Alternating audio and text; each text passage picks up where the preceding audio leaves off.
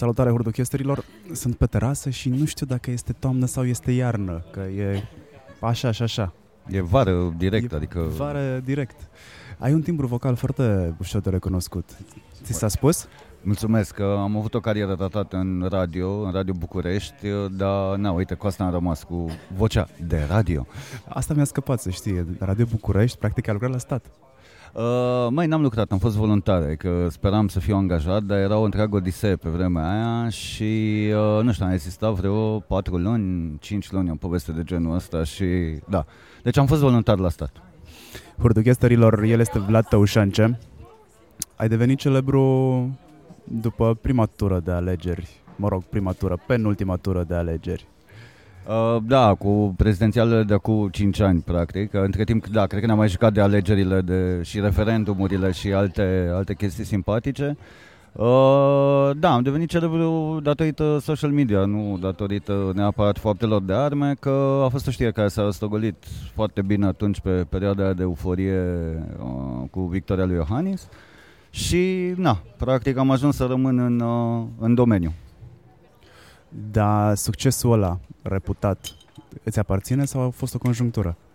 Uh, mai, tot e o conjunctură, adică simplu fapt că vorbim în momentul ăsta împreună e o conjunctură. Uh, aparține unei echipe în care am lucrat și în care na, am jucat un rol, uh, hai să spunem, central sau, uh, mă rog, uh, suficient de central. Uh, a fost uh, o decizie cumva comună atunci să comunic eu post-alegeri, uh, dar na, rămâne un, uh, cumva un efort de echipă. Și cu oameni care uh, uh, continuă să lucreze în domeniu, să o facă bine, ajungând la un nivel profesionist, să spunem, după episodul ăla. Ai fost practic în echipa lui Iohannis atunci? Și succesul despre care povestim noi vine din social media pentru că uh, pagina lui Iohannis și campania din social media de pe vremea aia uh, a scos niște vanity metrics ușor de cuantificat. Da, a fost uh, celebrul milion de like-uri care da, a fost un, un uh, benchmark din ăsta intern și care simbolic probabil că a târnat un pic uh, în, uh, în balanța de vot sau de mobilizare la vot. Again, atunci, uh, ca și la europarlamentarele recente, uh, a contat foarte mult uh, jocul prost al celor de la PSD, scandalul cu sexele de votare din străinătate, uh, povestea asta care na, pare să se tot repete, sper să nu se repete și la alegerile astea de duminică. Uh, deci da, a fost și un context uh, favorabil din cauza că faptului că adversarul a fost idiot. Uh, inițial, când am văzut știrea respectivă cu tine, pentru că am mirosit povestea de conjunctură, pentru că am mirosit conjunctura, am zis, bă, băiatul ăsta a ieșit în față acum și face pe impostorul. Te-am urmărit foarte multă vreme de atunci. Interviul pe care i l-ai acordat lui Robert pentru podcastul lui Catai Um, m-a făcut să-mi schimb foarte mult părerea despre tine, de atunci te-am mai urmărit. Ultimul material pe care l-am citit cu tine a fost uh, Navizierul IQ Ads. Pentru mine este un avizier IQ Ads.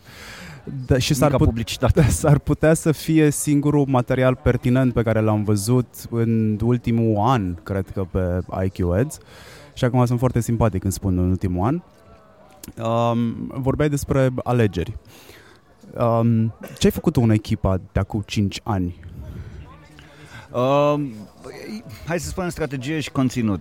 Uh, adică ne-a aparținut atunci abordarea, uh, toate partea de identitate folosită pe zona de online, care a venit în urma unui research și așa mai departe. Am încercat să facem un, o profilare de, de audiențe, am validat niște culori, adică a fost destul de, sau foarte by the book cumva și foarte diferit față de, de alte lucruri. Uh, și, na, de la un punct încolo, uh, toată partea asta de vorbe, toată partea de identitate verbală, cuvinte cheie, să-i spunem așa, concepte de scos în față, tactici, mă rog, e o echipă foarte fluidă, adică făceai, dincolo de planul cu care plecai de, de dimineață, făceai cumva de toate. Au fost foarte multe idei care au picat la, la testul practic, știi? Adică idei care îmi se păreau cool și wow, super activări și așa mai departe.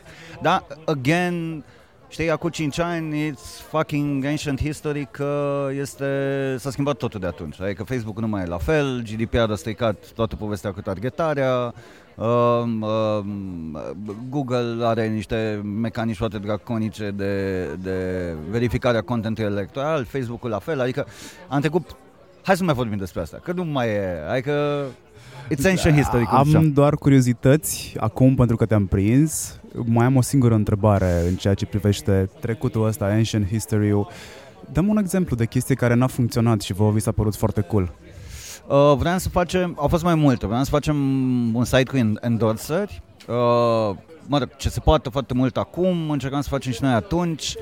Uh, am uh, bibilit la o platformă care a dat niște gherle masive, exact când trebuia să nu dea niște gherle, deci a avut niște baguri foarte mari, până la urmă n-a mai ieșit. Uh, e un proiect care a fost abandonat. Mai era o idee de activare care n-a fost a mea, dar a fost uh, a, a unui coleg, uh, o idee de activare folosind uh, location, de check-in-uri pe location-uri în locuri uh, cunoscute din București ca să le schimb numele în uh, uh, puncte din programul de uh, prezidențial. O demență din asta, era așa, hai să facem ceva drăguț. N-a funcționat. Sau mă, n-a fost suficient de mult timp. Nu, au fost multe, multe, multe. Trei site-uri și m, patru aplicații de FB cred că au căzut la, la testing. Mai am, o, mai am, uite, asta chiar e ultima. Ok, cu, cu, ultima, cât ultima. Timp, cu cât timp înainte v-ați apucat? Uh, în august. Te întreb asta pentru că nu mi se pare că această campanie din prezent care se termină se termină, mă rog, în primă fază, că o să mai vină o fază, mi se pare că a fost început acum o lună. Că așa am senzația. Că s-au trezit niște oameni, adică a sunat ceasul, s-au uitat, s-au uitat oamenii pe calendar și, a, de astăzi trebuie să facem...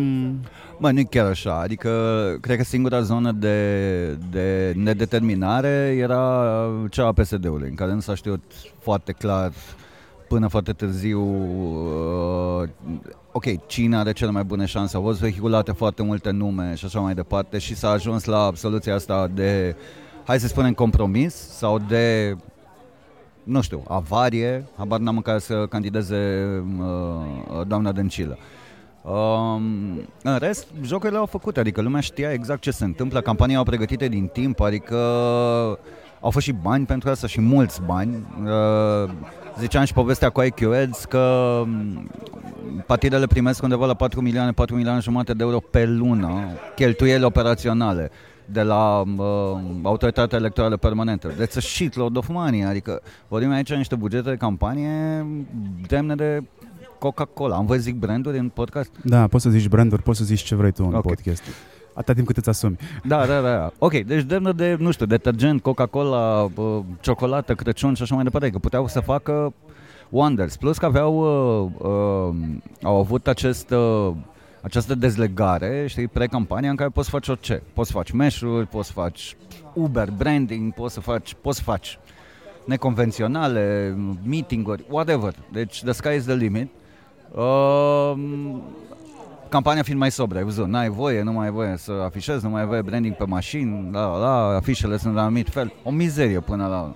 Deci, au fost timp, au fost bani, eu zic că au fost și idei uh, simpatice, unele, uh, dar uh, a ieșit toată bulibășala asta, știi, cu, care a dus la, la, o, la o lipsă de, de interes. Uh, atenție, cuvântul bulibășală să nu fie interpretat într-un sens rasist, uh, scuze prietenilor uh, mei, nu vreau să fac un cultural appropriation prin asta. Uh, dar cred că e o problemă aici și pentru că partidele sunt, uh, adică partidele, candidații sunt înghesuiți cam în aceeași zonă, deci ei spun cam același lucru, unii mai isteric, alții mai retoric, dar e o frăție, știi, în asta, o prietenie a drept, centrului dreapta, știi, în toată povestea asta. Ce să și dezbați, știi, în spațiu public sau prin campanii, ce să și mai spui, știi, adică... Na, a- asta s-a putut, apparently. E anemică sau e corect făcută, știindu-se mizele de la început? Băi, nu știu ce să zic. Anemică nu mi se pare, pentru că, again, au fost bani, banii ăștia înseamnă beduri, înseamnă frequency, înseamnă uh, comparat de spațiu în presă și așa mai departe. Uh, a fost, s- again, stare de urgență fiind doar la PSD, unde tot a fost super puternic contestat și cu un tir din ăsta din toate părțile și și cu o revoluție internă, știi? Dar uh, lumea a făcut-o by the book. Uh, unii by the book românesc, alții ca USR-ul by the book american.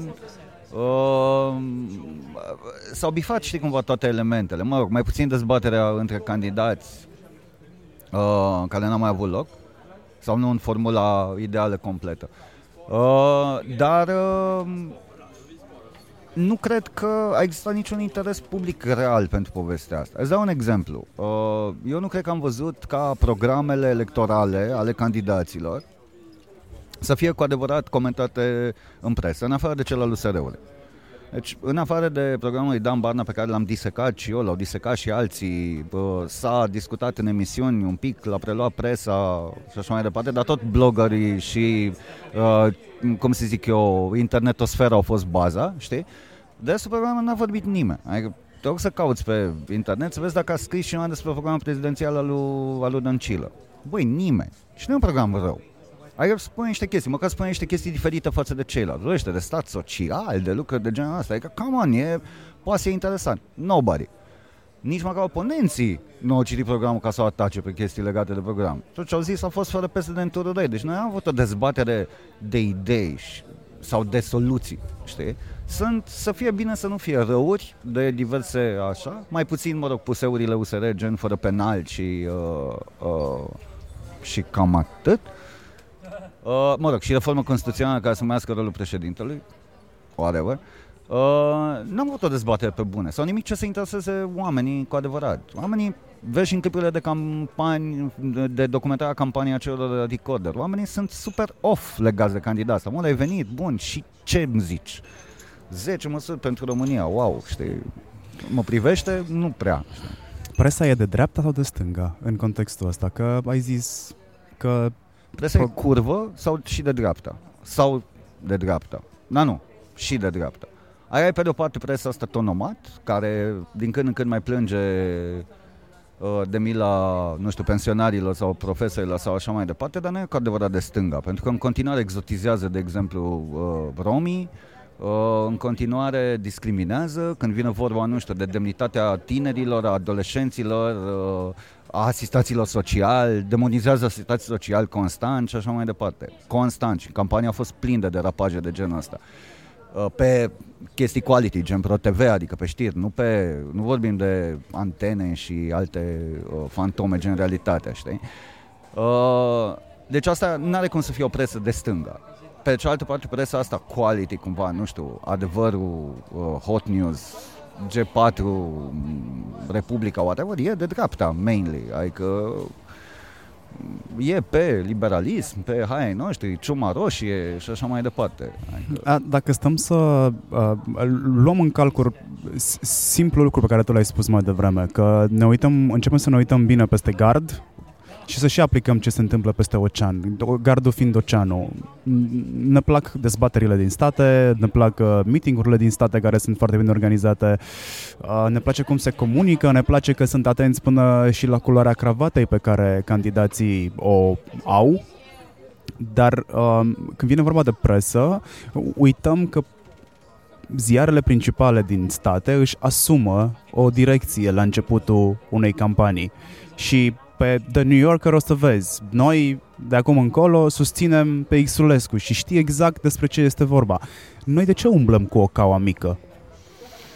Pentru că nu avem bugetele constante a celor din state, nu, ziarele și presa din România nu, nu se pot autosusține. Din public, din reclame, din așa mai departe. Adică au nevoie de push ăsta politic, care este fie direct, prin cash, da? vezi bugetul doamnei Firea de un milion de euro pentru promovare, pe un obiectiv, da? sau poate să fie indirect, prin scutiri de taxe, iertare de datorii publice, salvarea licenței și așa mai departe. Iar toate astea se, toate favorile astea se cumpără prin, știi? Uh, această aservire, aceste limbi călduțe, știi cum ar veni, pe care anumite părți din presă aleg să le dea super binevoitoși câteodată random, adică îi mai apucă, știi, adică simt, da, să punem bine școala, știi, adică ei nu sunt atât de aseviți. Într-o foaia foarte repede, ai văzut de fapt, a văzut toată lumea, știi? Um, deci nu avem cum să fim ca în state pentru că nu avem banii din state. Unul la mână, doi la mână, nu avem cititorii din state. Uh, trei la mână, na, nu avem toate mecanismele astea de finanțare corecte, știi? Acolo măcar e evident, ai un lobby, oamenii plătesc, tu obții o decizie, e clar cine a plătit pentru ea, and so on and so forth. Adică măcar nu sunt ipocriți americanii la faza asta, știi? Ar trebui să se legalizeze și la noi lobby-ul? Fă, man, e o întrebare grea și nu... Eu nu sunt un specialist în politici publice, adică pot să am păreri cumva legate de chestia asta. Uh, cred că ar fi uh, ok o formă de, hai să zic, transparentizare, nu știu, a consultanței, intermedierii, whatever. Uh, și categoric în momentul în care faci asta trebuie să vezi cum schimbi sau ajustezi sau uh, explicitezi legislația legată de traficul de influență. Pentru că, în esență, lobby este trafic de influență, adică condamnat de statul român. Dar mă întreb dacă ar trebui să depenalizăm consumul de lobby Uh, da, probabil că da. Știi, o formă de reglementare cred că n-ar fi rea, că probabil că însemna și fiscalizare, printre altele, și chestiile ar fi mai ușor de trecuit. Adică ți-ai putea da seama ca un politician, ok, cu cine e, cu ăia, ăia pe cine reprezintă. Uh, nu știu, uh, Exxonul sau, uh, uh, nu știu, chinezii sau, uh, habar n-am, uh, uh, constructorii. Ok, bun, deci candidatul la primărie Xulică este susținut de constructori. Super, înțelegem de ce, știi? Candidatul la, nu știu, postul de prim-ministru este susținut de oamenii care vor exploatarea petrolului din Marea Neagră sau gazele naturale. Ok, we get it, deci măcar să știm pe față. N-ar fi rău, știi? Dar cum suntem balcanici, adică noi nu putem să facem lucrurile pe față, știi? Adică trebuie făcut așa, la mica combinație. Cred că, cred că ar distruge toată bucuria întâlnirilor ilicite, știi? Chestia asta cu legalizarea sau depenalizarea lobby-ului, știi? Ai background de jurnalist ce a făcut Rise Project este investigație sau este relatare? Băi, Cred că întrebarea este corect pusă. Um, ok, ai, ai, mică anecdotă. M-a sunat la un moment dat cineva de la Rise și uh, nu mai, mai știu cine. Și îi zic telefonul și îmi zice, a, sunt de la, nu știu cine, de la Rise Project, la care le răspund, nu am făcut nimic, n-am furat nimic. După care zic, cu ce vă pot ajuta? știi? Adică instinctul ăsta meu și ăsta a fost, știi? Adică, da, sper că nu, adică, bănuiesc că nu au investigație despre mine sau care să mă implice, hopefully. Uh, ei sunt făcuți să fie, uh, să nu fie prietenoși. Uh, dintr-un, dintr-un anumit punct de vedere, pot să zic că este un gest uh, aproape reluăm, nu? Da, nu știu ce se întâmplă acolo.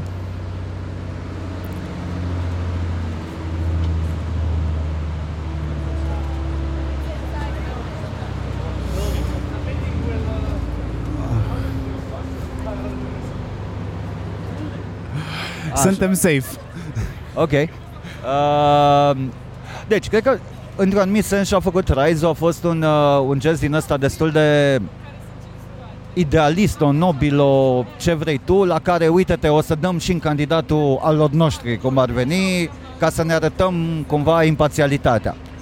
Într-o oareșcare măsură. Că au bușit-o din uh, titlu, positioning, uh, poate editarea materialului, uh, tone of voice și așa mai departe, sunt de acord. Uh, nu cred și am zis-o că a fost comandă, nu cred că a fost comandă plătită, nu cred că a fost dosat servit de cineva. Uh, pentru că, na, cumva îi cunosc pe oameni, cunosc oameni care îi cunosc și lucrează cu ei și cumva sunt oameni care am încredere 100%, știu. Da. Chit că nu sunt de acord cu ei. Nici eu nu sunt de acord cu bă, ultimele investigații și nu sunt de acord cu pusul lor în context. Uh, niște rotițe lipsesc din mecanismul ăsta acum. Îl simt, îl văd, ca îmi dau seama unde lipsește și eram curios pur și simplu dacă este investigație ce s-a întâmplat acolo sau este pur și simplu o relatare. Mulți dintre cei care au blamat materialul respectiv sau materialele au avut o problemă cu faptul că au regăsit subiectivism sau formulări care duc la subiectivism sau care induc o anumită stare sau uh, fac apel la nu știu biasurile noastre formulări de genul uh, Uite, nici nu-mi vine vreuna acum în minte, dar sunt convins că știi la ce mă refer. Mai aici poate, dar în același timp hai să ne uităm despre cine scriau. Da? Scriau despre un candidat la președinție, nu despre șeful unui partid, nu despre vreun parlamentar, nu despre, uh, nu știu, să-i spunem un secretar de stat în Ministerul Fondurilor Europene, despre un candidat la președinția României. Ok? Bun. Pentru că, iar de aici, cum să zic eu, toate, hai să spunem, suspiciunile sau toată, toată puricarea asta, care nu află nimic extraordinar, în afară faptului că poate, nu știu, a fost incompetent și că, de fapt, fondurile europene funcționează cumva la limita legalității. Ceea ce știe toată lumea. Puteți citi postarea lui Ghinea, care vorbește despre cum au găsit ei un loophole în lege și au făcut niște contracte dummy, le zice el. Dude, nu mi se pare o justificare ok, la modul a trebuit să inventăm niște contracte dummy care de fapt nu sunt contracte, dar noi le-am zis în rapoarte contracte. For fuck's sake, adică sună destul de uh, periculos, că dacă ai auzi asta din partea unui psd ai zice, what the fuck, știi? Au făcut contracte dummy, au fraudat legea, au înregistrat 44.000 de itemuri care nu sunt ceea ce par a fi. Mă rog, whatever. Închid paranteza.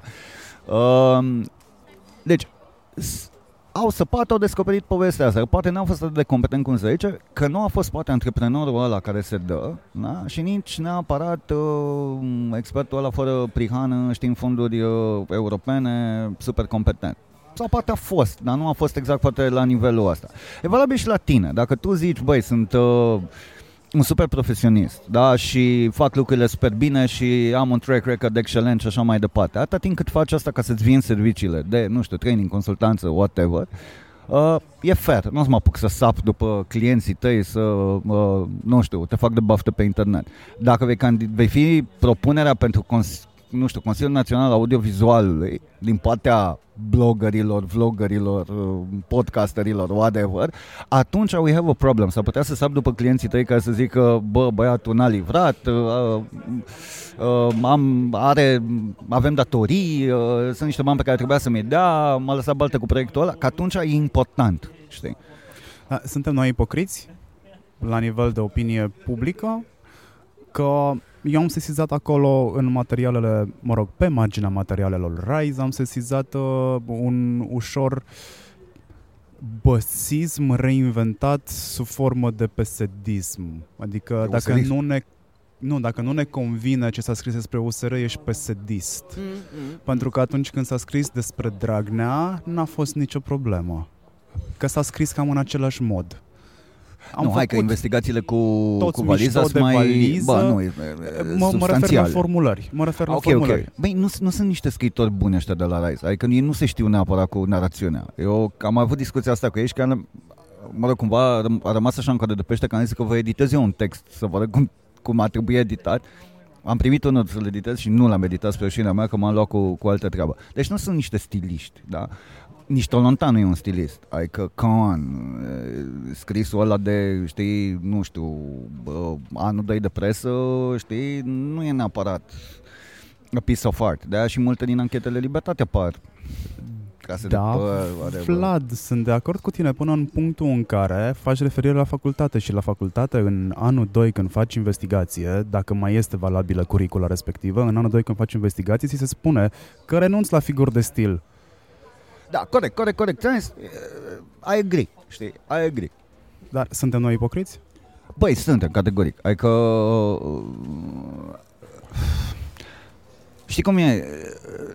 Vorbeam înainte de, de, de, a, de a începe discuția, înainte de a pune microfonul, știi, cumva vorbeam exact despre chestia asta, despre uh, incapacitatea noastră de a fi sincer cu noi, că suntem e vorba de antreprenor, client, furnizor și așa mai departe. Că noi mințim cumva instinctiv, știi, sau umflăm sau, știi, cosmetizăm realitatea sau așa mai departe. Uh, eu am și postat cumva atunci după ce a, a ieșit uh, scandalul cu bani și am zis, man, come on, se vede doar că fondurile europene au avut niște mecanisme super fact, că tot era apă și pământ, că s-a făcut raportări aiurea, că așa a fost scris caietul de sarcini până la urmă și, mă, nu că nu e caiet de sarcini, formularul de ce de fonduri și așa au știut să interpreteze experții. Asta e, cum să zic, să spui altceva, să te prefaci că nu știi chestia asta pentru zecile, sutele de mii de oameni care au lucrat cu fonduri europene, e o ipocrizie mare. Adică, come on, n-a făcut nimic de fapt omul ăla penal sau ce nu făcea și pe restul, știi? Uh, dacă te referi la comentariile la, mă rog, fanii USR care au început să, uh, să te atace, să facă psd pentru că, să se facă psd pe, pe autor, da, e o ipocrizie majoră, știi? Pentru că uh, replică exact comportamentul pe care îl urau acum 2 ani sau pe care îl urăsc la anteniști sau mai știu eu cine. It's not ok, știi? Dar, uh, man, sunt pe cai mari. Mm, rezultatul de la de la europarlamentare au umflat foarte tare pânzele USR-ului, oamenii sunt porniți, sunt în luptă de 2 ani de zile, sunt epuizați, sunt cu nervii la pământ și mai așteaptă un an încă de luptă. Na, cumva, hai să zicem că nu că se scuză, dar se explică, știi? Eu nu le pot pică. Deci mi-am luat în jurătură de la prieteni useriști, plusiști, că fac jocul dușmanului și... Am fost făcut și eu psd dacă când alegem, eu cred că psd vine inclusiv pentru oamenii care încearcă, mă rog, eticheta de psd vine uh, și pentru oamenii care încearcă să fie imparțiali, adică să-ți prezinte faptele. Asta e așa, asta e așa. Judecați după voi. Păi judecăm, să ești psd Bă, la mine e și mai nasol că eu mă consider de stânga, știi? Ai că semi de stânga, dacă vrei. Ai că... Ce valori ai? Poftim? Ce valori ai? Ha, mă rog, băi. valori. Ce crezi ce ai vrea să se întâmple dacă ești de stânga? Băi, așa ca șansa unui copil din mediul rural, ăsta e un barometru, știi, pentru mine, un turnesol. Așa ca șansa unui copil din mediul rural să termină o facultate să fie șansa pe care au avut-o părinții mei venind din mediul rural să termină o facultate. Știi? Aia că, mă rog, tata a avut-o, mama n-a avut-o că și atunci nu era, nu, nu trăgeai mai multe lozuri. Trăgeai unul, dacă nu, câmpul muncii sau serviciu militar. Și că nu era foarte... Mă rog, serviciu militar de fapt îl face oricum. Um, deci asta aș vrea, știi? Și mi se pare că asta în România devine un obiectiv din ce în ce mai îndepărtat. Adică în funcție de calcule, de cum vrei să calculezi, șansa unui copil din mediul rural, dintr-un sat remote, uh, să termină facultate undeva la, nu știu, sub 3% probabil. Și scade pe zi ce trece, știi?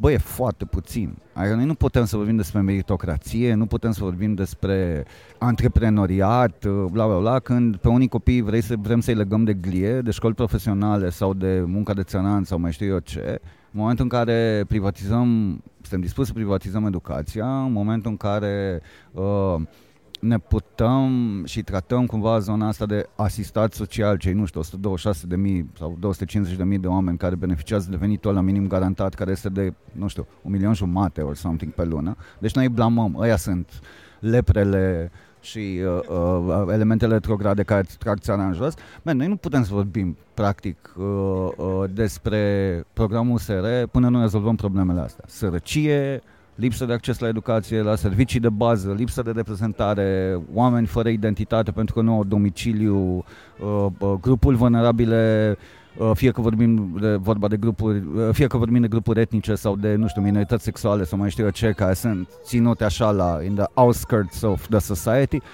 Come on, I know, n-am cum să-mi fiu de stânga. În campania asta realizez odată cu tine acum că s-a vorbit doar oamenilor de la oraș.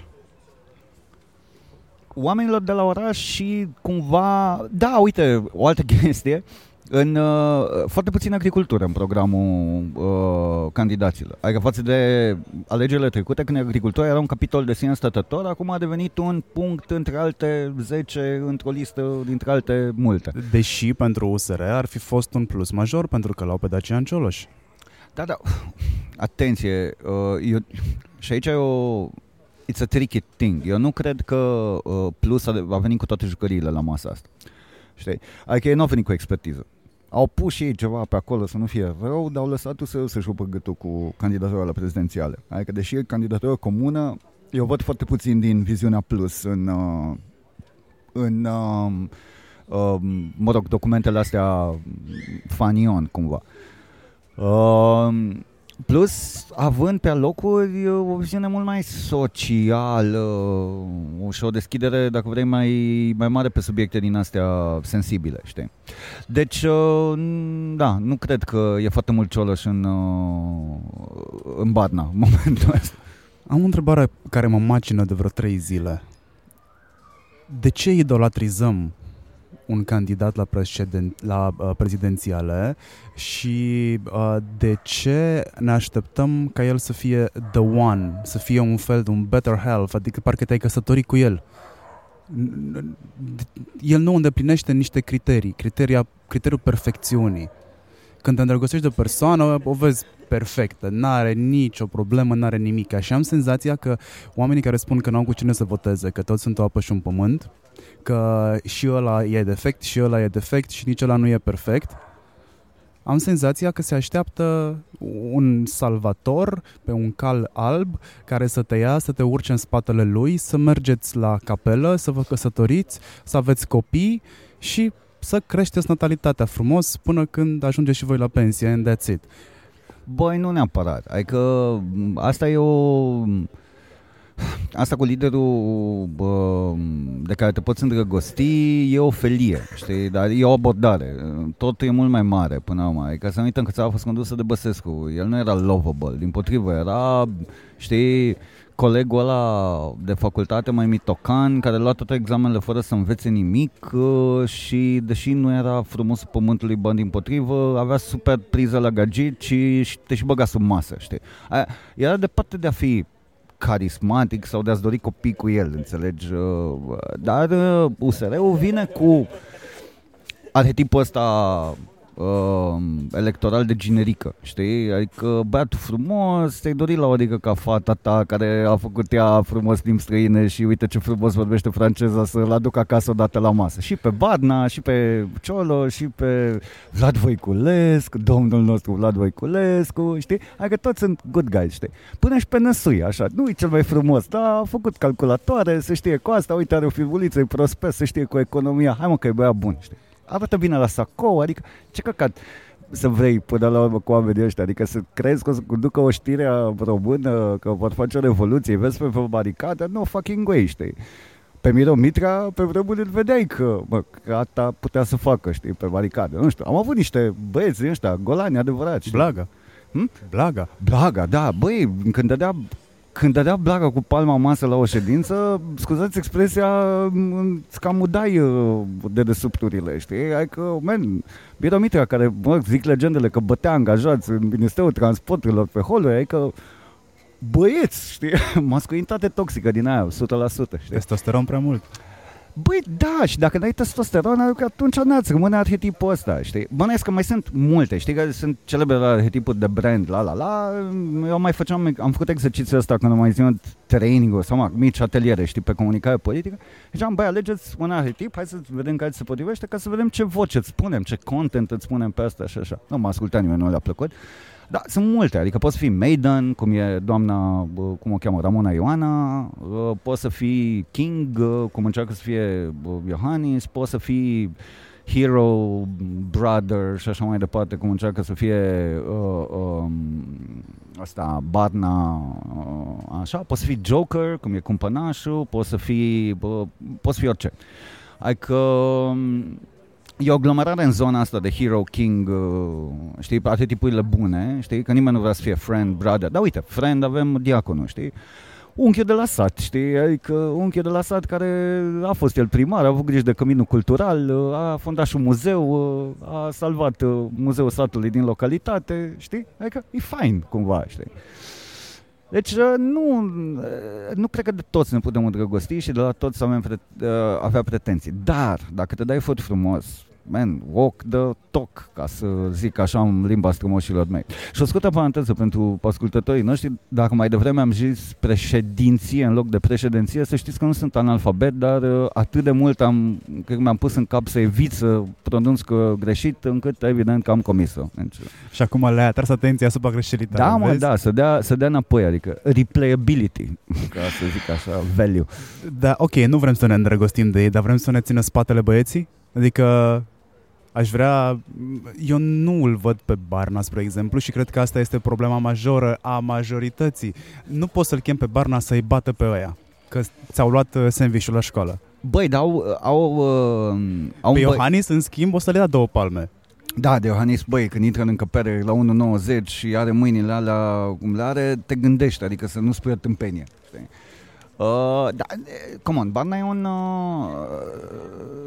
mie îmi place cumva de el, adică mi-a plăcut mai mult când ne-am întâlnit live decât cum, cum l-am văzut la televizor și așa. Mie mi se pare că el are, are prestanță, e un...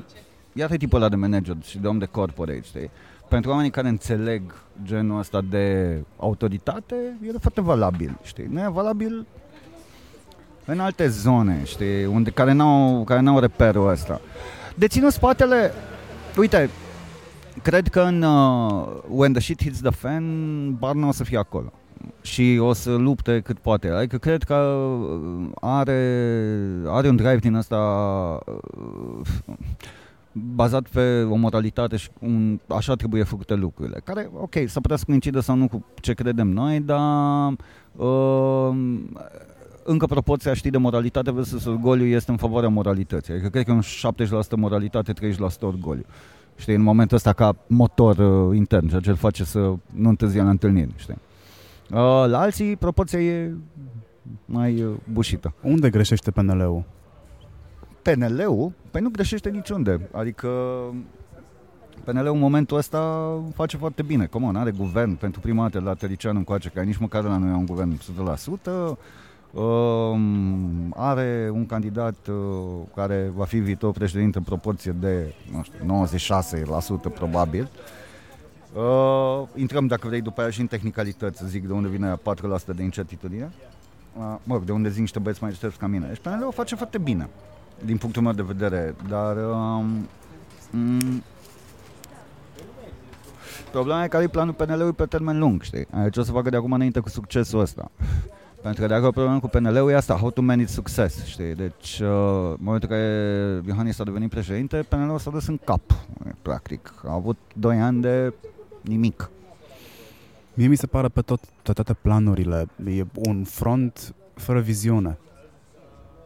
Când te duci în război, ai o viziune asupra uh, finalului și știi ce se întâmplă după am câștigat, am câștigat independența, am câștigat, am câștigat dezrobirea nu știu cui sau uh, ne-am impus punctul de vedere. Aici mi se pare că toate s-au terminat la demonul principal, care în momentul ăsta e la Jilava, nu mai știm ce avem să facem și acum ne căutăm un nou argument pe care să-l prezentăm mulțimii, care și ea este relaxată că demonul nu mai există în momentul ăsta, nu mai este baubau.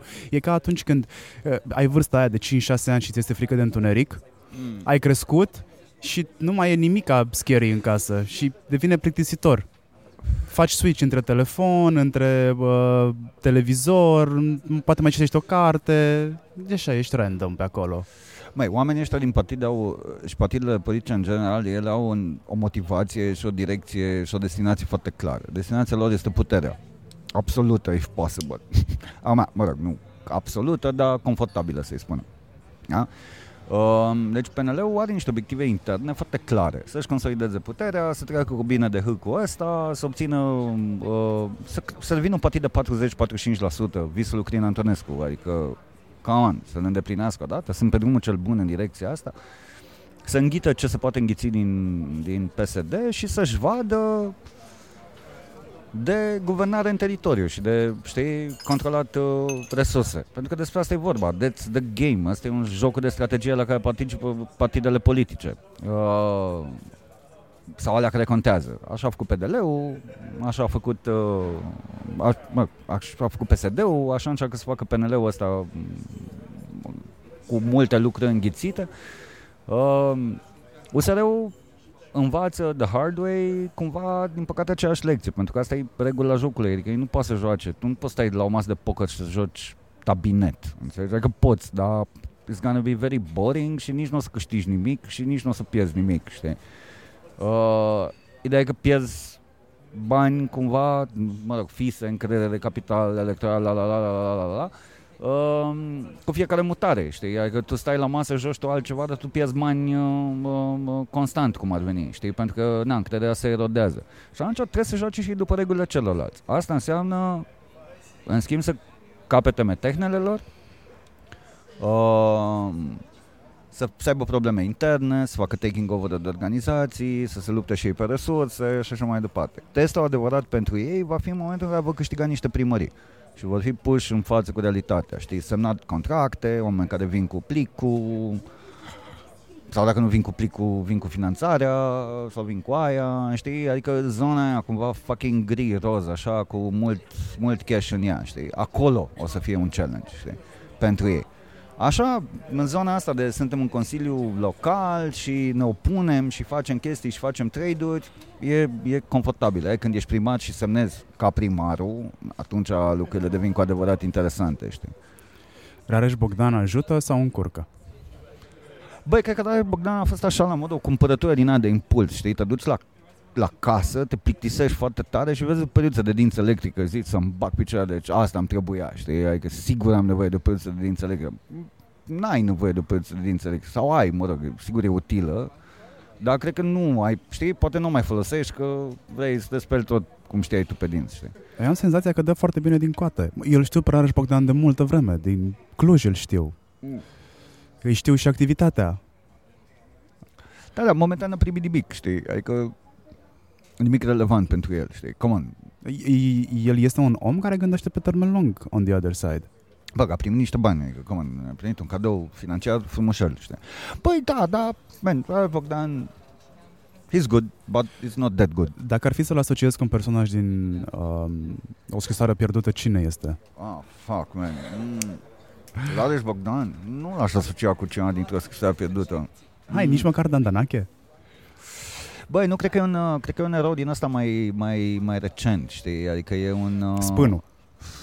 Da, mă, nu știu, uh, lasă-mă să mă gândesc. Ia, e, uite, e Littlefinger din uh, Game of Thrones, știi? Adică știi, a, a condus un whorehouse, acum e, are titlul de cumva nobiliar asigurat, înțelegi, și vrea să facă jocurile mari. Ben, da, da, știi, eu nu cred din transfer, în transferurile astea uh, dinspre presă către politică uh, că, că funcționează. În afară de firea. Dar firea are în spate banoniada și, man, eu cred că aveau foame de putere fata aia, cum a venit ea din Moldova, e natală.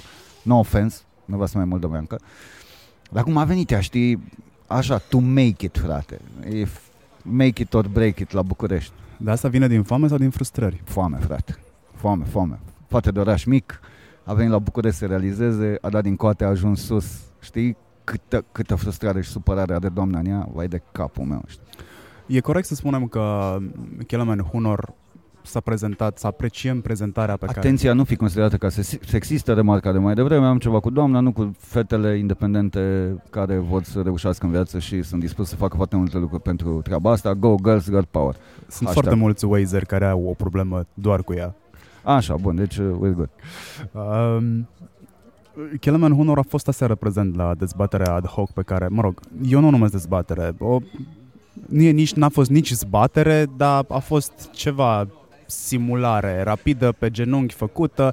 Am foarte multe uh, am foarte multe bullet point-uri pe care le-am imputat deja public pe pagina de Facebook. Bineînțeles că nu a fost o postare foarte mm, populară, n-are cum să fie. Uh, și uh, eu am apreciat prezența lui Kelemen Hunor, chiar dacă are foarte multe bube în cap, istoric vorbind. Mă rog, istoria este destul de recentă, dar e corect să apreciezi un candidat ca se prezentându-se corect într-un, într-o circunstanță de genul dezbatere sau trebuie să luăm în calcul istoricul pe care îl are și să zicem că e nașpa în continuare? E nașpa în continuare, dar în contextul ăsta, din punctul meu de vedere, merită apreciat imparțialitate sau sunt pesedist?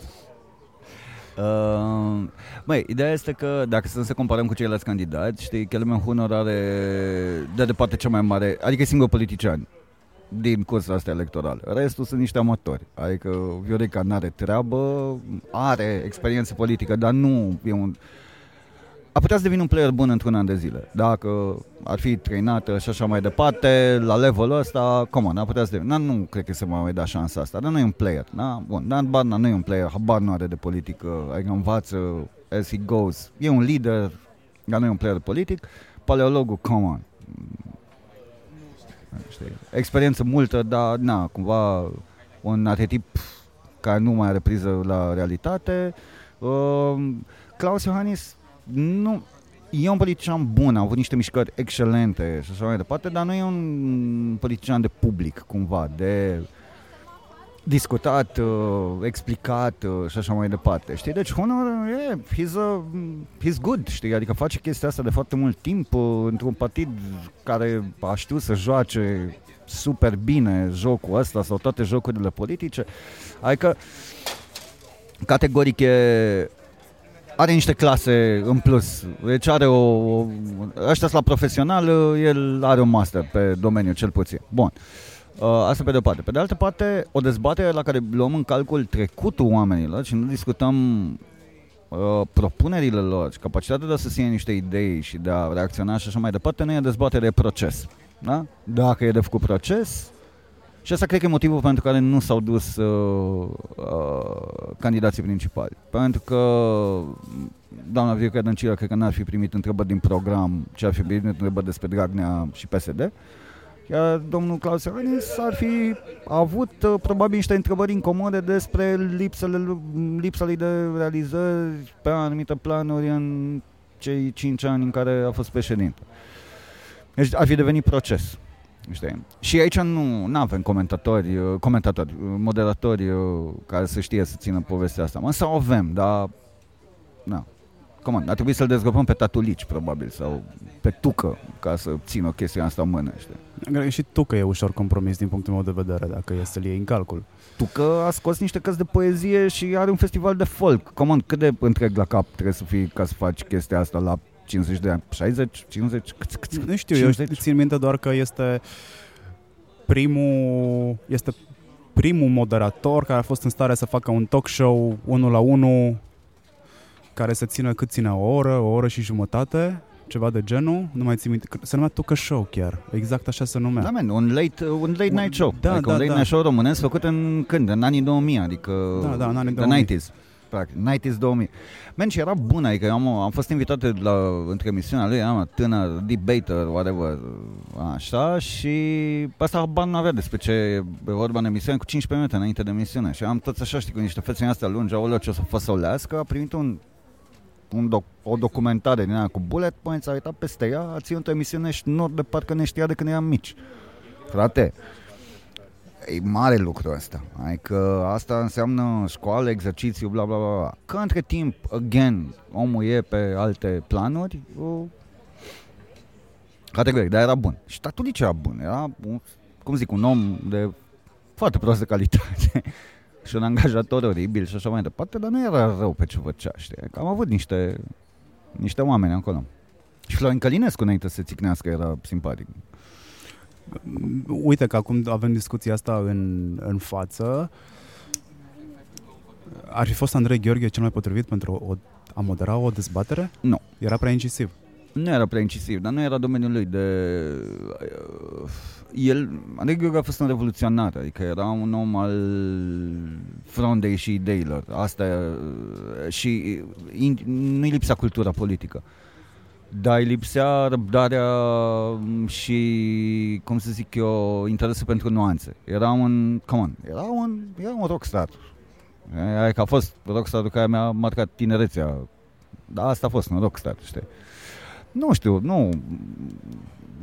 Din recent și oamenii care sunt recent pe televizor, habar n-am cine ar, cine ar fi putut să o facă mai bine, știi?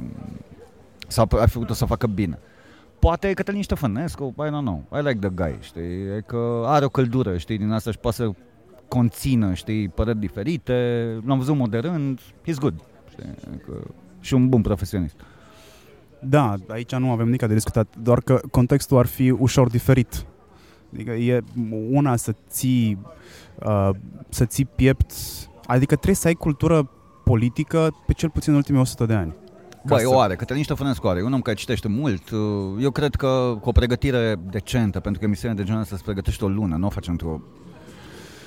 De ce dezbaterile sunt dorite, dar nu sunt bine înțelese din cauza faptului că noi nu avem programe de dezbatere în școală, pentru că nu știm cum arată un debate avem, bune. Avem, Come on. Deci Ardoru, Asociația Română de Dezbatere, Oratorie și Retorică, are un program național, avem olimpiade la dezbateri susținută de, adică mă rog, a Ministerului Educației Naționale, avem, nu știu, 10.000 de cluburi de debate în țară, deci sunt probabil expuși la dezbateri au, sau au fost până în momentul ăsta expuși niște sute de mii de copii. Eu sunt un beneficiar al programului ăsta. Soros, evident că, hei, uh, pe, pe vremuri. Uh, deci avem cultura asta dezbatei, cel puțin în mediul tânăr, știi? Nu avem uh, la televizor, pentru că televizorul între timp a devenit un fucking circ, adică a devenit așa un nu știu, un, un tabloid din ăsta generalizat și o, o, un exercițiu de bătut pe piuă, știi? Adică... Modelul Fox.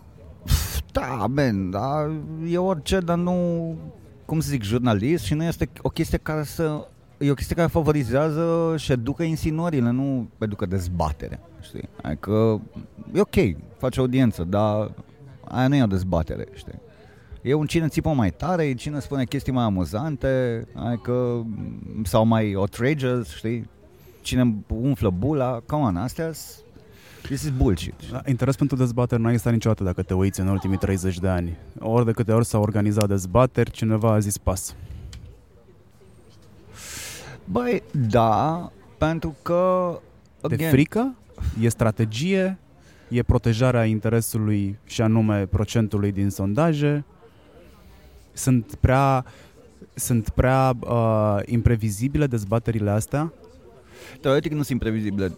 La orice dezbatere normală tu primești un desfășurător, da? cu o listă de întrebări, la la la la la la. Adică echipa ta are timp să-ți facă un punctaj, dacă ai un telefon în față, ți se poate transmite în timp real ce să zici dacă nu ești într-un blocaj sau așa mai departe. Adică uh, ai în spate un team da, care are așa mai departe. Am făcut chestia asta nu pe politică, pe subiecte civice, aveam nu știu, 20 de foi, un băiat în studio care, care să lua un interviu și arătam key points-urile pe care le avea și el în față în caz că se pierdea. E, nu nimic, it's staged, it's scripted, știi, trebuie să trăiască și scenariștii și consultanții din ceva, până la urmă, știi. Um, deci context ar fi, numai că um, again, lumea nu are încredere că lucrurile, pe de o parte nu cred că are încredere că lucrurile merg pe niște subiecte juicy, știi? Toată lumea e cam de acord pe niște subiecte, ce, ce să și dezbați. Pe de o parte, pe de cealaltă parte, n- acum nici nu avem și nici nu am prea avut candidați vorbitori foarte buni, știi? Mă rog, am avut pe Băsescu, care rupea, uh, Joana era un vorbitor ok, uh, Năstase era un vorbitor bun și așa mai departe. Uh, dar între timp, știi, cumva parcă jucăm cu divizia B, știi? Adică am băgat rezervele în teren și, na, probabil că se și tem oamenii, știi? Iohannis ne spune în niște clipuri să nu facem absenteism la vot, să nu lipsim nemotivați. Da, el a lipsit de la dezbatere. Are el dreptul să ne spună să nu fim absenți? Mai, o să-l coste cu siguranță povestea asta și na, a fost deja taxată, ce puțin bula mea, toată lumea este super supărată și așa. Uh, e o strategie politică acolo, a unei echipe. Da. Eu, probabil că au făcut și ei niște calcule, cât putem pierde, cât câștigăm și așa mai departe în tabele suficient de polarizate încât să... Adică ce puțin votanții PNL sunt pumped, știi, în momentul ăsta. Deci o să ducă la vot, o să fie mobilizare, știi, pe organizații. Dar um, oamenii care le contestă în momentul ăsta din bula noastră sunt supărați că n-am mers la dezbatere sau că n-a apărut la întâlnire? Băi, bă... Cred că nuanța e... Da, există. e nuanță, știi? Adică Știi cum e? E he's your champion, știi? Adică vrei să vină și el să dea un gol, să facă ceva, să, știi? Adică, na, e drăguț cumva. Și în același timp, știi, dezbaterile au fost uh, super light, știi, în, în perioada asta. Adică, nu, chiar nu înțeleg de ce s-a temut sau de ce nu a acceptat, știi, până la... Dar e și un joc din asta de playing hard to get, la la la, știi, adică o joc în liga a mea. A fost un eu nu mă cobor la nivelul vostru? Cam da, deci a fost o aroganță, cred, un, cumva acolo. Da, ca aroganță, mă rog, un, o strategie de campanie pe care unii au putut-o cataloga drept arogantă. Um, să, să nu uităm că lui Iohannis au ieșit lucrurile până acum. Ai putem să spunem ce vrem noi... Pas uh, cu pas. Poftim? Pas cu pas. Mai, uh, pariurile lui care păreau greu de câștigat, referendumul pe de parte și guvernul PNL au ieșit. E aveau șanse teoretice un 20% probabil la inițiere, dar i-a mers. Am o întrebare de 5 ani. Poate Iohannis să fie președinte înainte de a fi primar? Sau poate să fie mai mult decât primar? Te întreb asta pentru că vin dintr-un oraș, vin în București dintr-un oraș care a avut la un moment dat un premier. Nu a avut ocazia niciodată să ne demonstreze că este un premier bun în adevăratul sens al cuvântului, că își poate face treaba asta, că poate bifa tescurile din fișa tehnică. Dar uh, drept primar își face treaba foarte bine. Și mă gândeam așa, îl iei pe Iohannis care vine dintr-un oraș cu cât? 150.000 de locuitori? Mas o menos, probabil că mai puțin, cred că 120 de mii, cred că 120 de mii de Sibiu, habar Așa, luăm 120 de mii. Și trebuie să managească o companie, dintr-o dată, de 18 milioane. Și nu e o companie, atenție, deci comparația asta unei, unei țări cu, cu un business e, e super, e greșită din foarte multe puncte de vedere. It's not a business, e o societate. Știi, e mult mai complex de atât. Uh, mai, da, n-aș putea să zic că a fost Uh, și aici, na, e și o minimă loialitate, știi, vis-a-vis de un client, un client, să spunem așa, da? Și nu o să vorbesc niciodată urât de brandurile pentru care am lucrat, că nu se face. Uh, sunt 100% mulțumit de mandatul lui? Categoric nu. Uh, cred că a fost un președinte bun sau cel puțin că n-a fost un președinte nociv pentru România? Categoric da. Adică dacă e să comparăm cu președinții opoziției, să spunem așa, o să vedem că n-a fost un președinte rău. Adică comparăm cu Constantinescu, come on, a fost o lumină. Adică... A fost cheia. Știi? Nu, da. Știi, Iohannis s-a mișcat, man, s-a mișcat la nivel internațional, a făcut niște lucruri, a stopat niște chestii, a pierdut niște putere, a făcut niște trade bla, bla, nu știu, are o strategie cumva acolo, se joacă un șah și la Cotroceniu ăsta, știi? Compar cu Băsescu, categoria că a fost un președinte mult mai absent, mai puțin implicat, mai puțin interesat, poate niște subiecte. Suferăm de un sindrom post-Băsescu? Categoric. Adică, așa cum advertising românesc suferă de sindromul post-Naumovic, știi, așa suferim și noi de sindromul post-Băsescu. Adică, come on, a fost un personaj, știi, super evil, la un moment dat, adică un, un serial din asta super interesant, știi, cu personaji dinamici. A început mega cool, știi, după Ce mai e la Cotroceni, episodul 10. Da, da, da, da, da, da. Cât de tare mai e nebunit Băsescu, știi? Că a luat o razna, s-a reinventat, a ținut niște partide, a, joacă, man, un jucător politic de mare, de mare calibru. Uh, un, că a făcut mult rău României, la un moment dat, că a făcut foarte mult bine a României în, alt, în alte puncte de vedere. Categoric un președinte care să rămână în, în mintea oamenilor. Zici că nu ai fost mulțumit și nu ești mulțumit de mandatul pe care îl duce nu, Am zis, nu sunt 100% mulțumit. Nu ești 100% mulțumit. Ce ar fi trebuit să se întâmple ca să fii 100% mulțumit? Um, Uite, au fost niște, niște șanse cumva care nu că au fost tratate, dar poate nu au fost exploatate suficient. Mă gândesc la um, la implicarea președintelui în zona educațională, știi? Că a pornit bine, știi, cu, ok, pornim o consultare națională, la la la la la la la la, și a ieșit raportul la România Educată, care este, men, nu este. Ai că știam toate lucrurile alea, nici măcar nu sunt cea mai, cea mai bună editare și așa mai departe. Au fost foarte mulți oameni de bună calitate care și-au de cu părere acolo. Nu e ce trebuie, știi. Deci e șansă irosită din punctul meu de vedere și e o temă super importantă. Uh, doi, uh, sunt lucruri pe care un președinte poate să le facă, altele pe care nu poate să le facă. Sunt niște instrumente foarte clare pe care le au un președinte la dispoziție. În primul rând, adresarea uh, către națiune pe subiecte cruciale, care poate să impune unul subiecte pe agenda. A vorbit ceva despre sărăcie? Nu. A vorbit ceva despre, nu știu, antidiscriminare? Poate. A punctat niște lucruri pe zona de meritocrație și așa mai departe, dar nu știi, n-a atins, bă, subiectul ăla care dor, știi, depopularea, bă, uh, sărăcia, bă, excluziunea socială, faptul că avem un analfabetism funcțional, adică, man, we have issues, știi? A apucat acum pe final chestia asta cu campania pro-citit. Super tare, a, trebuia să fie făcut până acum 20, știi? Plus că n-a avut niciun big dream, adică, că și tu mai devreme de americani, știi? Uh, Man, Benny Sanders, în pre-pre-pre-campanie, cum ar veni, în pre-primaries, da? Propune o chestie fucking outrageous, adică ștergerea datoriilor studenților. Wow! Am modul, wow, now that's something. Și e un, again, un barometru care schimbă un mod de întreg de taxare, de funcționare a societății, de, știi? Ai propune o schimbare din asta sistemică. Uh, Obama, da, a câștigat, printre altele, și pe ideea de Obamacare, știi, de Healthcare for All, știi, uh, care e o problemă mare în Statele Unite. Adică mor în fiecare an în Statele Unite 64.000 de oameni din, uh, din cauza lipsei de acces la servicii medicale. 64.000. În accidente rutiere mor 48.000 we have an issue. Adică, și poți să faci ca președinte. Ok, nu o să câștigi, nu o să-ți iasă exact cum ai vrut, dar ai împins lucrurile într-o anumită direcție. Nu mi se pare că a făcut asta domnul Iohannis, poate în al doilea mandat. Dacă sunt... ai nevoie de idei, sunt aici, adică tăușancerongmail.com Sunt, uh, Nu cred că a uitat cine ești și pe unde ești. Cred, cred, cred că știe unde ești acum. Da, crezi că știa că la bere?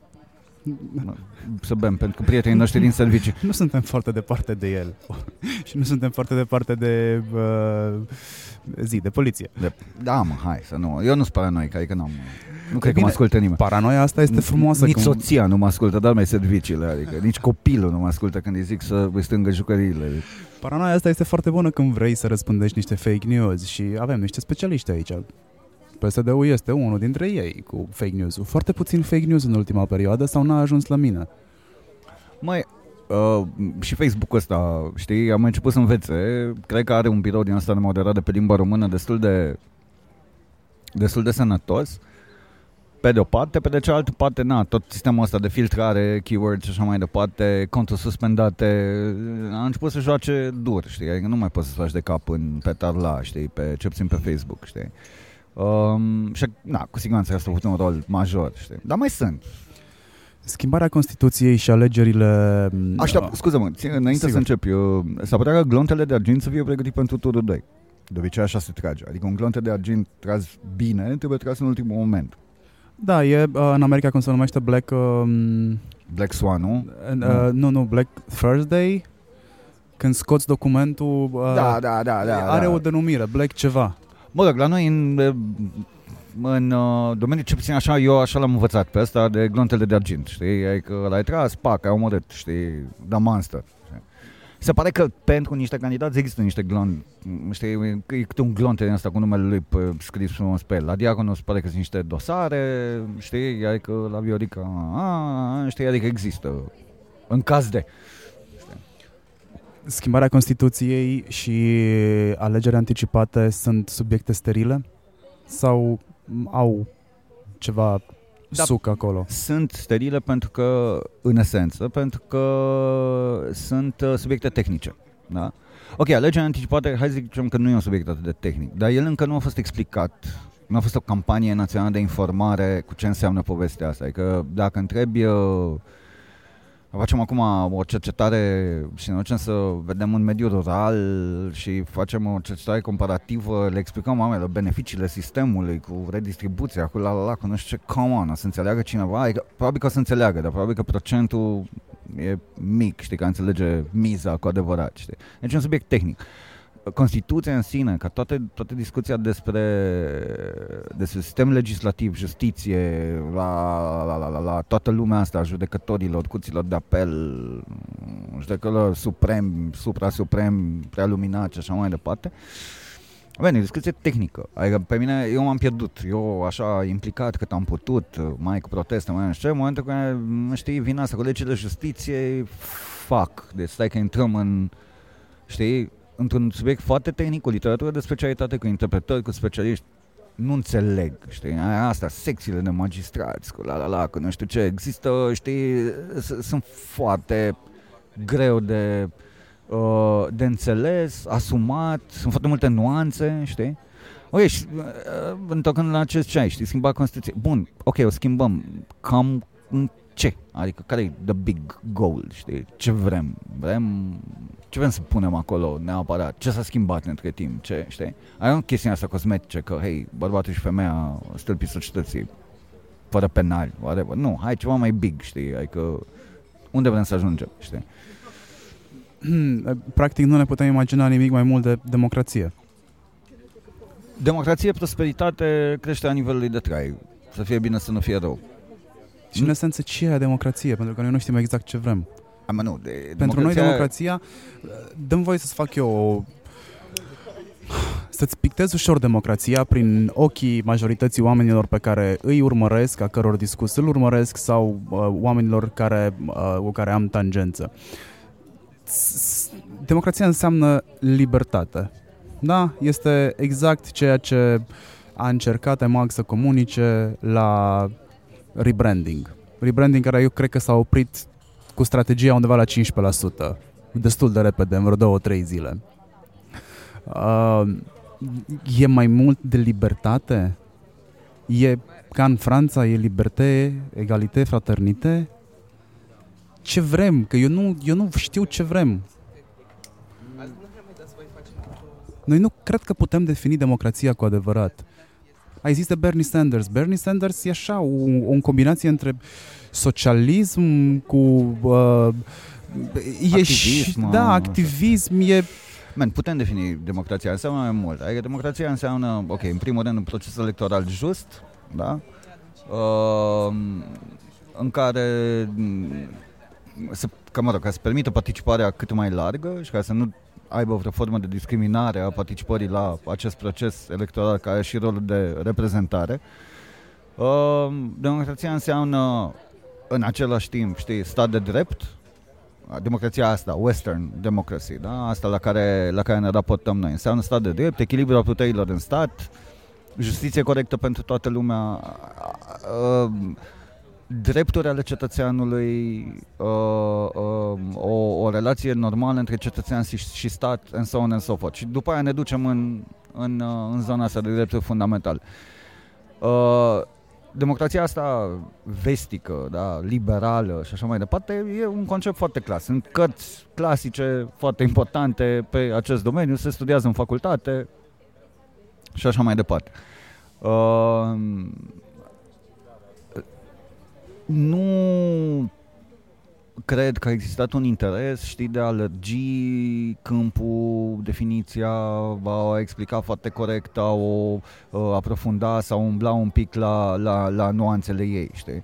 Uh, și din punctul ăsta de vedere, mi se pare că PSD a pierdut un trend din asta european. Adică dacă te uiți pe, pe manifestul celor de la PES, a socialiștilor uh, europeni, uh, o să vezi niște idei foarte importante, știi? Nobody gets left behind, uh, solidaritate, știi? Care țin până la urmă, da, vorba ta, de un alt mod de a vedea democrația, cetățenia, rolul statului, în sau în so forth, știi? Adică că am, suntem cumva încremeniți în, uh, vorba ta, într-o definiție nea uh, sumară, euforică, post-89 și după aceea într-un model din ăla liberal uh, care a fost, s-a umplut de niște vorbe goale, știi?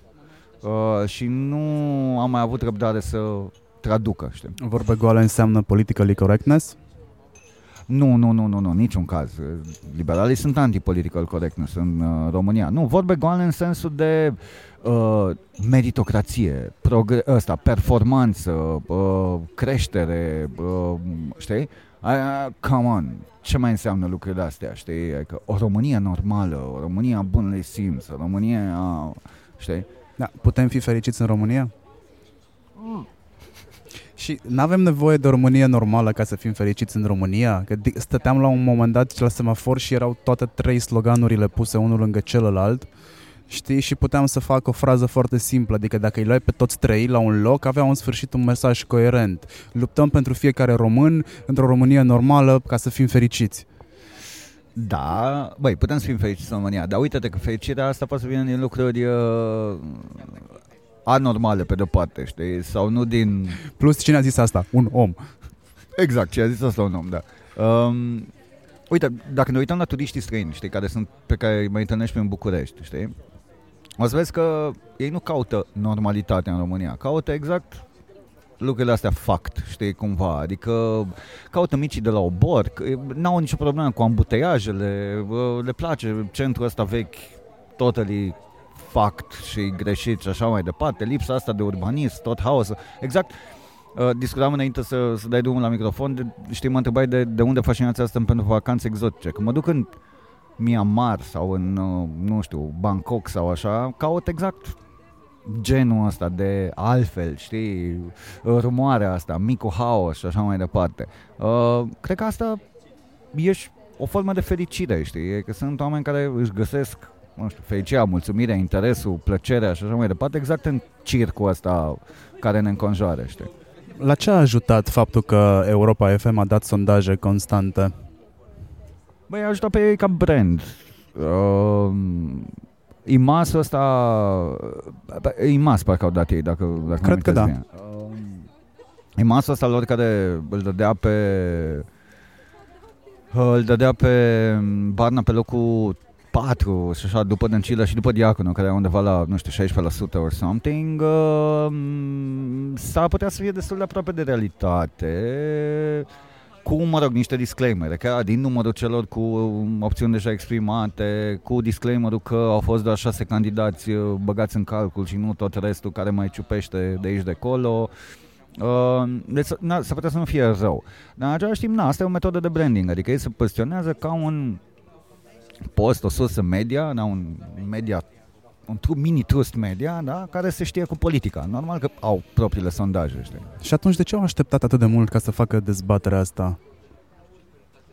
Băi, cred că a fost așa, un, a venit dintr-o dezorganizare totală în care nu s-au sincronizat programele candidaților și a fost așa, știi, avem o fereastră aici, hai că o facem, hai că încercăm să le forțăm mâna unora, probabil că acceptase la început Barna și domnul, uh, domnul Kellerman și restul a venit, mă rog, a venit și paleologul că vrea și el să bage în seamă. Deci, practic, oamenii ăștia trei care s-au dus la această aproximativ dezbatere sunt oamenii care n-au avut nimic de pierdut, practic. Nu, care au numai de crescut. Nu că n-au nimic de pierdut, au de pierdut tot. Adică dacă nu joacă până în ultima secundă, ei pierd. Aveau nimic de pierdut cu dezbaterea asta. Aveau A, de da, crescut da. sau de stagnat? De crescut, da. În general s-au dus să crească. Și probabil că au crescut toți un procentuleț știu. Simți că Barna i-a luat lui Iohannis vreun procent după mm. dezbaterea asta? Sau a fost ușor, da, da, ușor, în, în, în turul întâi, da. Ușor peste 700.000 de oameni s-au uitat. Da, da, uite, aici vorbeam cu un, uh, cu un amic uh, sociolog care mi-a zis o chestie că în momentul ăsta sunt undeva la 1.800.000, 2 milioane 300.000 de oameni care zic că merg la vot, dar care nu au încă o opinie formată. Pe bătălia. Păi, acolo te bați, da. Uh, în context în care distanța, citesc tot din el, uh, distanța dintre Barna și Dăncilă în sondaje, mă rog, în unele sondaje, e undeva la 400.000, 500.000 de oameni, adică foarte puțin și se poate întoarce oricum rezultatul pentru locul 2 dramatic. Iohannis nu cred că are cum să scadă sub 35, să zicem, știi?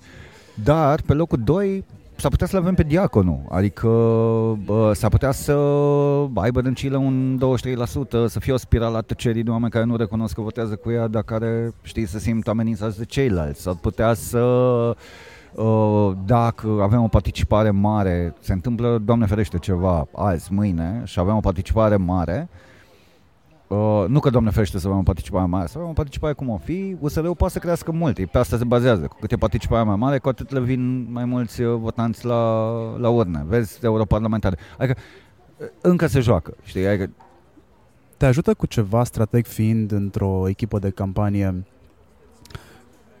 că în momentul ăsta diaspora poate vota trei zile, că vezi cifre, poți să vezi cifre de votanți, poți să schimbi strategia, te ajută cu ceva, să vezi niște date. Tu nu mai ai ce să mai joci. Adică teoretic sunt ultimele două zile. Dacă n-ai, again, un glonte de argint, Ai internet, constant, poți să un... faci un blogspot, dacă mai există blogspot, sau poți să faci un WordPress rapid și să dai o dudă. Mm.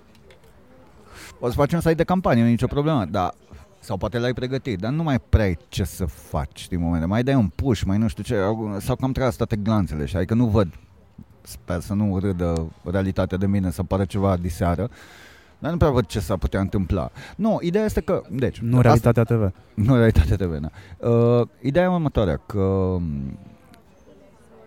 practic, uh, deschiderea trei zile de vot în diaspora, plus vot prin corespondență, plus, plus, plus, plus, program până la 12 noaptea, ce mai vrei tu, practic sunt niște mânghieri pe cap, la modul, băi, hai, de data asta suntem fer, adică facem câte secții vreți, votați până când aveți chef, vedem și o bere, la, adică a, numai stați liniștiți, adică și nu vă mai agitați. Uh, aici e o chestie din asta de, de availability, știi? E ca coada la intrare în club, știi? E coada la intrare în club, bă, parcă ai sta și tu să vezi, uh, știi? Și cred că în momentul în care dreptul ăsta la vot a devenit un bun mult mai accesibil decât a fost la ultimele ture de votare, cred că interesul să se scadă. Adică eu aș paria, s-ar putea să greșesc, asta e, mi-asum, uh, că um, prezența pe diaspora să fie mai mică decât la ultimele alegeri pentru președinte și la europarlamentar. Nu mai este miză. Nu mai e presiune, adică nu mai e exclusivism, nu mai e, auleu, trebuie să ne mobilizăm să votăm. A, putem vota, putem sta, știi, a, a, a fost deschise registrele alea de înregistrare la vot. S-au înregistrat cât? 20.000 de oameni, 30.000 de oameni, acum, ok, habar n-am, astea au cifre, să zicem 50.000, dar nu au fost 50.000. E puțin, man, e infim. Am auzit oameni care au încercat să se înscrie și s-au plâns de procesul greoi. Oh, în statul român, normal că e un proces greoi, adică, na, ce te-ai fi așteptat? Să fie UX experience, adică UX experience, scuză-mă, mă, să fie o experiență de utilizator, uh, streamline și așa mai departe, come on, nu, așa e, adică ai cont pe SICAP sau pe ANAF sau pe ghișeu, în 12 ore ziceam că, mă rog, am văzut un screenshot. Uh, nu știu dacă 12 ore a rămas dezbaterea aia online după uh, transmitere. Uh, am, m-am uitat la dezbatere, dar nu am fost inspirat să mă uit la cifrele da, au ajuns, au ajuns 800 de mii sau ceva de La 720 ceva de mii, ușor peste 700 de mii, iar mențiunea lui Moise Guran era că uh, au preluat majoritatea uh, outleturilor de presă și au dat mai departe. În condițiile în care majoritatea au preluat și s-au strâns în 12 ore 700 de mii, unde e puterea presei aici? Sunt eu superficial când privesc lucrurile așa? Ca ce, că sunt 700 de mii de view-uri? Da. Uh, um, man, acum, presa funcționează după niște rigori. Uh, production value acestei emisiuni de divertisment sau, mă rog, acestei dezbateri electorale, cum vrei să spui, este mic, adică arată ca un fund, practic. Lumini proaste, uh, un studio făcut, uh, nu știu, improvizat, niște din astea, uh, cum trebuie să numesc, uh, pupitre, nu știu, făcute la mișto, adică lucioase. Who the fuck does lucios în momentul în care filmezi cu camere, cu lumini pe, puse pe oameni? Adică luminile așa, make-up-ul, bă, bă, dezastru. Adică, cum on, numai că nu-i interes, adică nu e nimic shiny, știi? După ce te-ai obișnuit cu România o talent și bă, care e celălalt, Vocea României și așa, vrei asta, știi? Adică, singurul care putea să facă o dezbatere electorală ok era sârbu, adică sunați-l pe sârbu, better call sârbu. Bă, serios, adică, come on, omul știe. Adică dacă știe ceva, știe. știe. A, bine, mie, că și observațiile pe care le-am făcut deja... Puteau să închirie, bă, au fost scățari. Puteau să închirieze un teatru ceva puteau să facă mult mai multe chestii. Adică erau la îndemână pe repede înainte, puteai să faci că știi, știi ce înseamnă logistică, scuza este pe un radio și nu e jobul lui. Nu, dude, trăiești într-o eră unde nu mai există limitări foarte clare între, delimitări foarte clare între radio, între presă scrisă, TV, bloguri, vloguri, whatever. Uno și men, avem pute București de event organizeri, planări, echipamente, spații și așa mai departe. Adică când, dacă ne ascultă domnul Moise Guran, că mai aveți probleme, sunați pe amicii ăștia la expirat, că vă fac ei repede ceva frumos, adică să arate bine. Avem și prieteni arhitecți, adică am eu niște freelancer. Stau și mă gândesc doar cât de repede, să iasă ieftin. cât de repede am scos eu wave bannere și am scos spidere în condițiile în care am avut nevoie de ele just like in jumătate de oră, știi? Se întâmplă, și peste da, program, on, adică poți să le scoți și eu am fost ușor dezamăgit de uh, e mult spus cuvânt dezamăgit, că n-am avut nicio așteptare surprins neplăcut, hai să zicem așa, surprins neplăcut și de uh, întrebările alea uh, fade care n-au generat nicio dezbatere, n-au generat nimic.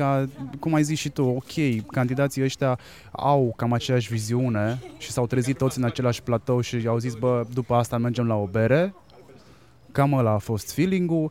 Uh, am avut o problemă cu logistica în condițiile în care ce am eu în birou în momentul ăsta ar fi tras mult mai bine decât ce s-a întâmplat acolo și știi, dacă și un regizor de platou uh, începător la cinematografie ar fi putut să facă mai bine chestia asta. Scuza că a fost un radio și că a făcut și bă, bine că am făcut-o așa, nu-mi denotă decât nimic altceva, că încă în continuare ne mulțumim cu jumătăți de măsură și să zicem, bă, decât deloc mai bine așa, știi? Una e când faci sex și una e când te masturbezi. Băi, Asta e. Acum, na, nu vreau să fiu foarte aspru, adică... Eu sunt pasional când vine vorba de jurnalism. Și când vine vorba de niște rigori pe care le-ai menționat și tu, știi? Preța se face după niște rigori. Păi hai să facem atunci. Că tocmai jumătățile de măsură ne fac să fim, uh, să le fușerim pe românește. Băi, acum, aici mai aș șmecherie. Uh, eu aș rămâne în zona asta de production value, știi? Adică în momentul în care, na, candidații au investit niște mii în spoturi, în asta, nu știu ce, în momentul în care ai pe piață o grămadă de lucruri available, în momentul în care e singurul care face chestia asta și vrei ca uh, materialul să îmbătrânească frumos, știi, să poată să fie preluat, să vină un material de arhivă, da, ține, cred că cumva de standardul tău profesional să faci ceva mai, cu mai multă valoare de producție. Mă rog, au făcut-o și ei, cum au făcut-o, să trăiască domnul Moise, să fie fericit. Bun, cam asta este campania. Ce se întâmplă în următoarele două săptămâni? It's anybody's game, adică cum ziceam, na, nu cred că știe nimeni exact ce se întâmplă. Uh, o să vedem luni cine rămâne în finală. Uh, există varianta asta cu glanțe de argint, există varianta fără. Uh, nu cred că există un glonț argint cu numele lui Iohannis pe pentru că s-a săpat, cred că suficient pe subiectul ăsta, nu cred că au găsit nimic care să mai poată fi folosit și așa. Pentru ceilalți candidați, după cum ziceam, cred că există. Asta e, deci o să ne calmăm și noi și o să ne pregătim psihic pentru locale și parlamentare, unde acolo să fie circul, circ. Adică momentan e, a fost așa încălzire, știi? Mai este valabilă tema cu vot pe găleată, făină, ulei? Nu. Hai că mai este valabilă tema cu vot pe șantaj, la modul ajutor de lemne, bloc de casă, mai știu eu ce, buletin, whatever. Dar în produse nu. Nu, nu se mai poate. Sunt mulți observatori independenți, sunt așa, Dumnezeu să dea sănătate celor de la votul meu sau fiecare vot, celor de la, nu, de la fiecare vot. Celor de la vot notroc. Deci, e, cred că e nivelul de corectitudine a procesului electoral a crescut. Adică nu suntem la top, dar uh, suntem undeva într-o zonă, într-o zonă decentă. În continuare, da, mă men, năravurile proaste nu dispar peste noapte, știi, asta cu intimidarea, cu primarii dăia care se cred la ei pe, cum zic, pe moșie, există în continuare. Există un vot captiv și un vot, uh, dincolo de votul captiv al partidelor, există un vot din ăsta înregimentat, uh, adus cu biciu și cu arcan. De obicei se întâmplă asta la minorități. Minoritățile, din câte știu eu, sunt captive. Da și nu, știi? Da, teoretic, mm, n-aș exotiza, știi, minoritățile în halul ăsta. Ok, vorbim de minoritatea maghiară, maybe, uh, vorbim de minoritatea uh, romă, aș zice mai degrabă nu, adică că lucrurile s-au mai schimbat. Bă, e un vot ca votul ăsta, bă, să zicem, luat cu forța, cred că e, e pe zonele vulnerabile nu neapărat pe minorități. Adică unde e, nu știu, presiune și sărăcie și așa mai departe, da, lucrurile pot fi impuse, știi?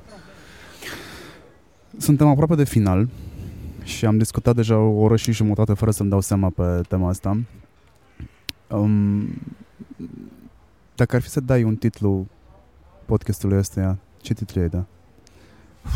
Cum ai rezumat discuția? Wow, uh, pe frontul de est nimic nou.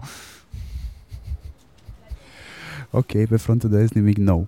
De obicei, pe final de interviu, rog oamenii cu care discut să le dea celorlalți oameni care ne ascultă o temă de gândire pe cel puțin 15 minute, așa, știi, ca după un film bun. Ok, o temă de gândire. Um, trebuie să mă gândesc un pic la asta. Um, ok. Um, unde ar putea să... Nu, hai să luăm așa. Ce, ce mă preocupă de, de vreo 3-4 ani este cum putem crea mai multe zone de intersecție între lumii. Știi? Adică, cred că salvarea uh, României sau punerea ei pe, într-un context mai bun poate să vină din, din contaminare, din a sparge niște bule și a, a aduce oameni uh, împreună. În afară de partide politice, care ar putea să fie unde se adună oameni de toate facturile știi, de, uh, din, din, din bule și lumi diferite? Care ar putea să fie un context în care putem să aducem profesioniști, talpa țării, dacă vrei, uh, uh, nu știu, muncitori uh, comerciali, uh, uh, ingineri, uh, constructori, uh, arhitecți, urbaniști, avocați, medici, asistente medicale, juriști, uh, politicieni, uh, uh, uh, militanți LGBT și așa mai departe, în același context să dezbate ceva. E, care putea să fie, că nu ne putem aștepta la o dezbatere din partea candidaților noștri dacă noi nu avem o dezbatere ca societate. Unde am putea noi să ne întâlnim uh, și să schimbăm niște impresii după care să schimbăm cumva narativul, țara și așa mai departe. Mi-a plăcea un răspuns la, la povestea asta, încă experimentez cu formule. Am uitat un subiect pe care voiam să-l discut cu tine și mi-am adus aminte acum de el. Ai zis la un dat de paleologul, l-ai menționat. Paleologul uh, uh, spune suscitare că el se descurca cel mai bine pe politică externă. Poți să câștigi alegerile în România cu politica externă? În state există zicala aia cu nu te ajută, dar te pot încurca. Categoric. Uh politica externă importantă. Adică, na, România în lipsa unei, unei proiect de țară are această prietenie cu structurile euroatlantice uh, și cu Uniunea Europeană ca, ca temă centrală, care face și desface politicieni în guverne sau so on and so forth. Uh, nu cred că paleolog este omul care să țină politica exter- asta externă bine. În același timp, domnul Iohannis, pe de cealaltă parte, să dovadă că politica externă te poate, îți poate da un... făcut ok, sau mă rog, fără stridențe, îți poate da un, uh, un nou mandat. Deci, da, se poate. Și că într-o țară, într-o țară lipsită de, de mize și de pariuri uh, ambițioase, politica externă e cumva decantorul, știi, cumva e, e locul ăla în care îți dai seama dacă e ok sau nu e ok modul în care ești condus. Apropo de pariuri, Stai că mi-a venit o altă întrebare. Crezi că dacă s-ar implica casele de pariuri, cum se, fa- cum se mai face prin UK, că acolo ea pariază pe orice, dacă s-ar implica casele de pariuri într-o campanie electorală și ar trebui să ai avea o miză mare pe candidatul care va câștiga, s-ar implica mai multă lume? Uh, mai poți paria și acum pe, pe candidați. Adică casele de pariuri cred că au, uh, îți oferă oportunitatea asta. Uh, nu cred că e un sport atât de popular cum e afară și pentru motivul ăsta nici nu funcționează experimentul ăla de inteligență mulțimilor. Pentru că teoretic cotele de pariu reflectă destul de bine scorurile reale pentru că sunt mult mai in sync cumva cu inteligența colectivă a, a societății, știi? Uh, dar da, nu cred că așa se mai... Ce vrei să mai facem? Tombolă, știi? Adică votează și poți câștiga acum două tigăi sau premiul cel mare Pentru de... tigăi m-aș înscrie, că deja sunt în targetul tigăilor. Da, ok, bun. Deci răzuiește, bifează trei voturi consecutive și primește tigaia de teflon la doar 89 de lei. Super tare. Hai să facem asta, deci cu cupoane, cum ar veni, de, de vot. Uh, îți mulțumesc foarte mult. A fost o discuție foarte bună și foarte productivă. Nu că n-aș fi avut așteptări de la ea, să ne înțelegem. Sper că ți-a făcut la fel de multă plăcere ca și mie. Mai scuzați bâlbele, exprimările mai buruianoase, culorile locale și așa mai departe. Uh, na, nu știu, promit să nu candidez în următorii 15 ani. Vei merge la vot, bănuiesc. Categoric. Nu, asta... Încă nu știu. Băi, încă nu știu. Dar o să știu. Adică... Vlad Tăușance, doamnelor și domnilor hurduchesteri, dați de el pe social media, dați de el pe Google, Găsiți da. foarte informa- for- găsim foarte multe informații despre tine pe Google. Uh, scrii pe undeva acum?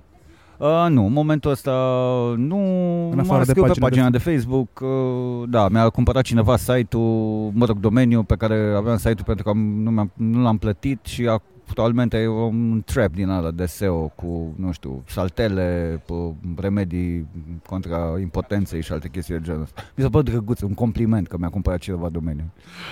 Bun, perfect. Vă, vă mulțumesc că ați ascultat până acum. Asta este un episod bonus, vi-l dau imediat după ce a fost înregistrat. De ce? Pentru că e ok să aveți mult mai multe păreri și mult mai multe inside-uri uh, despre campania asta electorală. Mergeți la vot, eu mă voi duce la vot și după ce ascultați episodul ăsta, dați-l mai departe. Uh, nu uitați să dați un follow pe Spotify și subscribe pe Apple Podcast. Da? ca să primiți notificările în momentul în care celelalte episoade sunt sus și da, îmi plac tagurile în în, uh, în social media și îmi plac inclusiv mentionurile în stories. Dacă aveți idei, dacă aveți păreri, dacă vreți să completați cumva discuția pe care am avut-o eu cu Vlad în momentul ăsta, sunteți liberi să o faceți în comentarii sau să dați de mine pe rețelele de socializare și să-mi spuneți în private dacă nu vreți în, uh, în câmpul larg deschis. Vă mulțumesc foarte mult, salut și mergeți la vot!